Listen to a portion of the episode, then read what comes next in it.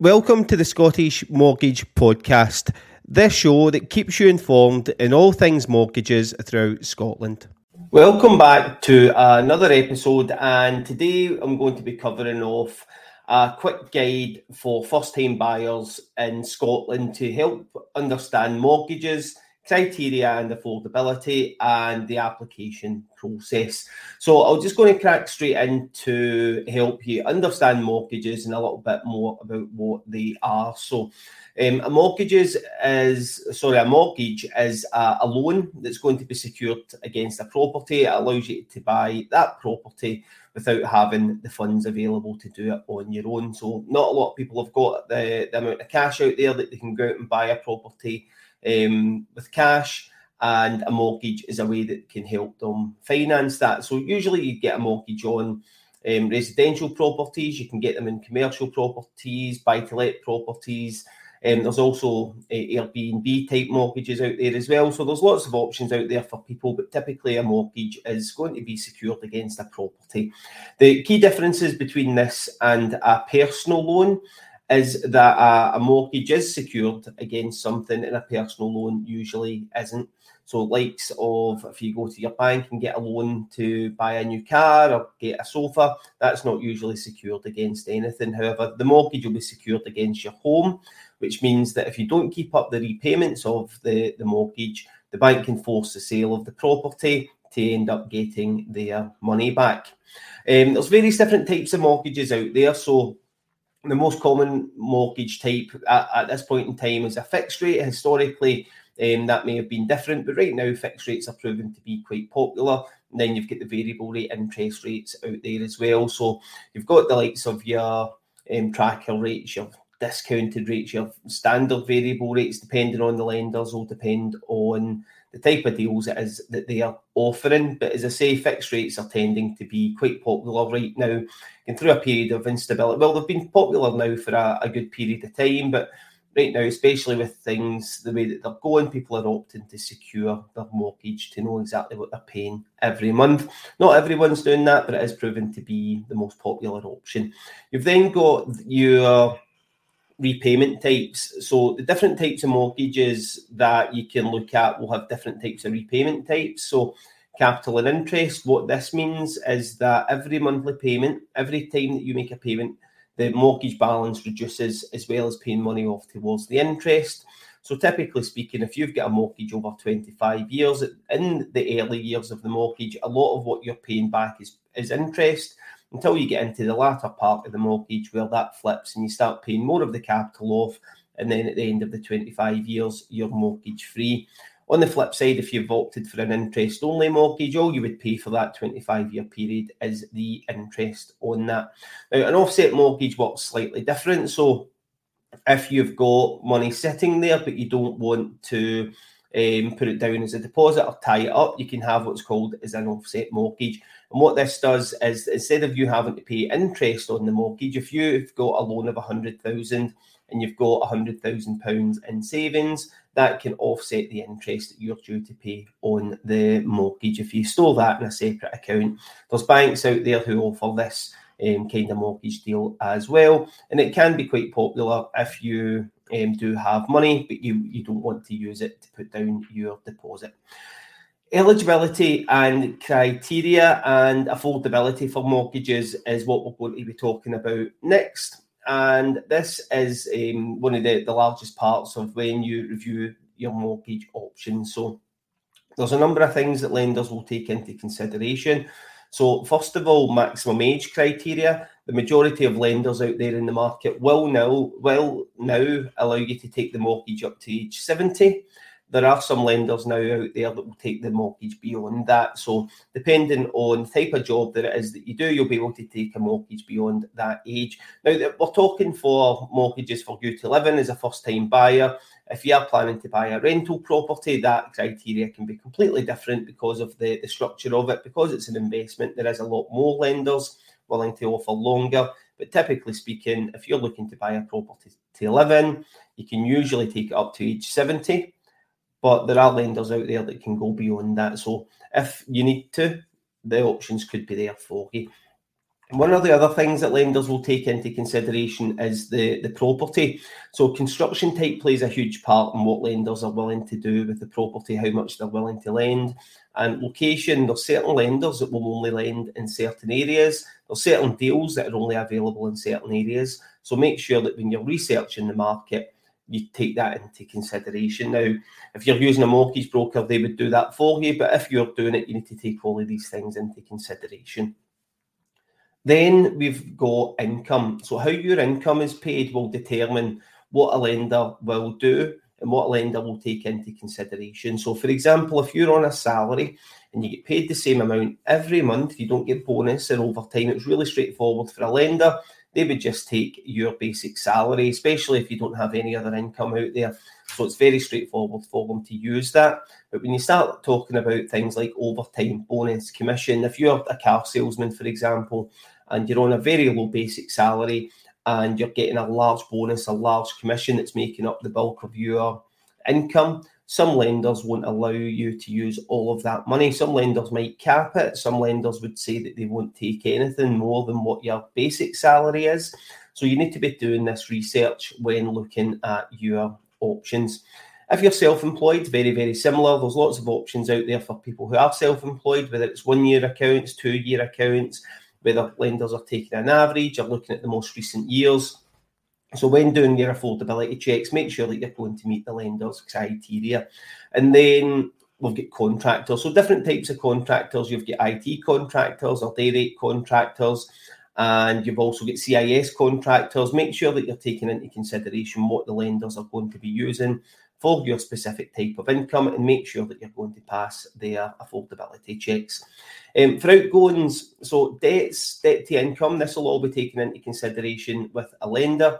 So not just the monthly payments, but the total overall borrowing that you've got lenders will look at that to determine whether they will lend to you. So, for example, if you've got a, a car loan at £500, but you've only got two months left on it, some lenders might say, right, well, we will ignore that. That's going to get paid off in a couple of months. If you're going to own the car and not take another loan out, some lenders will ignore that whereas some other lenders would need it factored in. So you, you, can take all of these kind of things into consideration. And the final thing that you need to consider is your credit history. How your credit history is going to determine the type of mortgage options that's out there for you. And look at, don't forget, there's more than one credit agency out there as well. So if you're just using maybe an Experian report or a TransUnion report, you're going to need to look at all three and make sure that they're all tying in there's no discrepancies on there, making sure that there's nothing on there that a lender isn't going to like. I had an example um, the other day where I was talking to a client where they had a dispute on their file and they thought everything was cleared until they downloaded a copy of their Check My File report and they saw that it was still getting reported to TransUnion, even though the provider had got it removed from the other um, three agent, the two agencies. So make sure that you're checking everything to make sure that there's nothing on there that shouldn't be there. So I touched on it there. We've got affordability assessment. So things like if you're employed, your bonus, commission, and overtime, and how that's paid. So usually, if you've got a bonus, lenders will take an average of it. So if it's paid annually, for example, they'll usually take an average of two, maybe three years. If you're, you're getting commission or overtime, it's very, very similar. But what you need to be watching out for is the lenders that will do that it's also important to check to see how much of that they'll actually take into consideration. So if you've made thirty thousand pounds in commission, you need you want to be making sure that you're getting the full benefit of that with the lender if you need it. Some lenders might only use fifteen thousand pounds of it and take fifty percent. Some lenders might turn around and say, well, because it fluctuates every month, we're not using hundred percent of it. Some lenders might say, yes, we will. So look into those kind of things if you're doing your own research. As I say, a mortgage broker would do all of these checks. It's checks that I do for my clients. So if you are looking for advice and someone to take care of the work for you, that would be a good first point of contact. Self-employed. So when you're self-employed, it can be a little bit more complex. The first thing that I will say is if you're earning the same amount of money as someone who's employed in your field and you've got a track record of it, it's likely that you're going to be able to borrow the same amount of money. But where, uh, when you're self employed, it can become a little bit more complex is because sometimes you're not. Sometimes when you do your year end accounts, those year end accounts aren't as high as what you're expecting them to be, or they're not as high as what someone who's maybe in an employed position is. So that can cause some um, real headaches. But understanding the criteria, you can work around that. So, are there lenders out there that's going to accept the most recent year's income and give you that affordability boost. There's lenders out there that would take an average, so take these kind of things into consideration. Then, when you're a business owner, so if you run a business, depending on the amount of shares that you own, typically more than 20%, 25%, and then around there, you'll be classed as self employed and treated the same as someone who's self employed. So, what they're, they're maybe going to be looking at for you is what your taxable earnings are. Now, in some scenarios, what some lenders will use is actually they'll use the business income. And if you can demonstrate that the business is making good money, they can then use the business income towards your affordability. Same way they would for self employed, they would take an average of the income over a period of time, or they would take the most recent years, depending on the structure of it. Some lenders will also use things like retained profit. So, if, for example, you're running a business and you pay yourself a very, very small salary and leaving all the money in the business, lenders will take that into consideration as well. So that you don't need to worry about paying yourself all this extra money that you don't need. You can leave it in the, the business until you do need it when you go to get the mortgage. Um, something to consider as well when checking affordability is debt to income. So I've touched on it previously, I've touched on it in previous videos as well. It's something that catches a lot of people out something that you could do that makes sense that you could reduce your monthly co- commitments and you would think that that would put you into a better position with the lenders but it doesn't always do that. If you've got a small loan with a high monthly payment and you're replacing that with a larger loan and smaller monthly payment some lenders could kick back and say you can't afford this mortgage anymore if you don't meet the criteria because of their internal debt to income ratio criteria.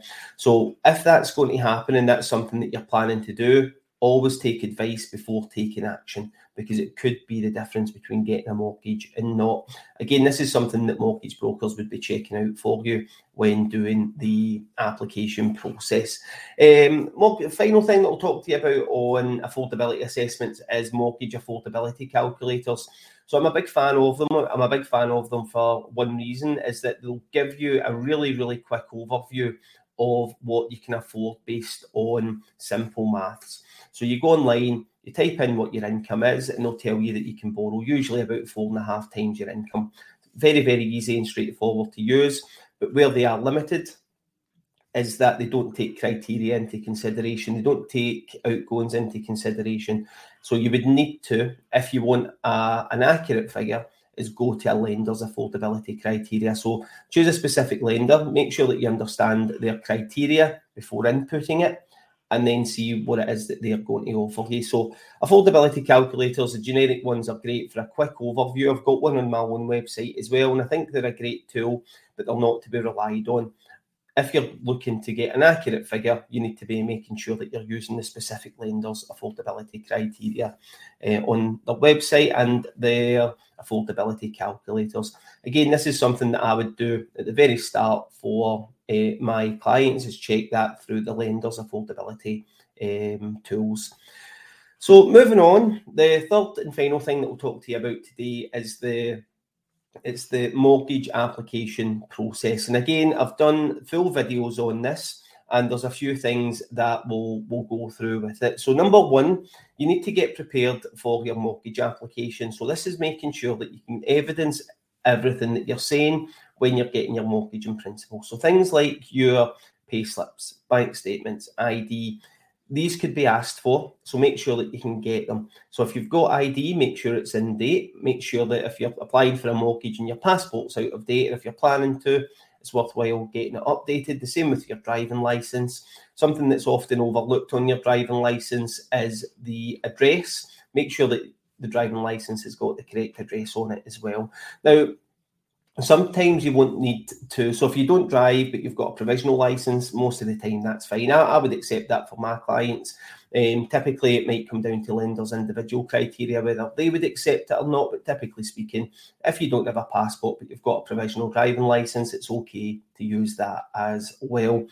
Um, so yeah, key things to watch out for. So document wise, so typically speaking, I'll ask for three months worth of statements for any active accounts and any accounts that you've been using for a certain period of time. What I'm looking out for is to make sure that it's matching up with the credit report, checking out for income and outgoings on there, and making sure that there's nothing on the bank statements that would cause a lender any problems. So, for example, if there's um, excessive online gambling, if there's overdraft facilities and they, these are um, and you're going over these facilities, if you're using these to do the online gambling, or even if you have uh, references when you're transferring money between friends, seeing what these references are, all of these kind of things can be taken into consideration by lenders when you're looking at a mortgage. So preparing your, your documents as early as you can is, in my opinion, the best thing to do. Typically speaking, I would ask to go back three months, or some lenders. I had a lender recently that asked a client to provide 12 months worth of evidence. So that could happen. So the earlier that you start getting these things into order, um, the better it is for you. Um, final thing we'll talk to you about on the documents is the deposit. So always ask at the start and always be upfront about where the deposit's coming from so that you can make sure the lenders are going to allow it. Now, most lenders will allow you to use cash. Well, from cash, I mean savings accounts. If you've got cash sitting there, say you've got £5,000 sitting under the bed, not going to like it. Um, there needs to be a paper trail for it. So make sure that you can evidence everything and where the money's coming from. If you're getting a gift, most lenders are okay with gifts coming from family, so parents, brothers, or sisters, even extending that to grandparents.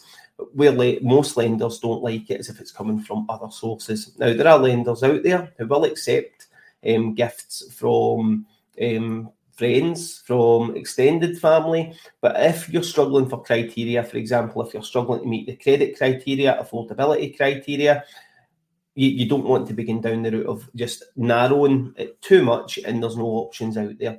So it's really, really important to know that in what in isolation, one thing's fine. But if there's lots of things going on, that can narrow the funnel right down, and the lenders might turn around and say no. So be upfront about where the deposit's coming from when you're doing your research.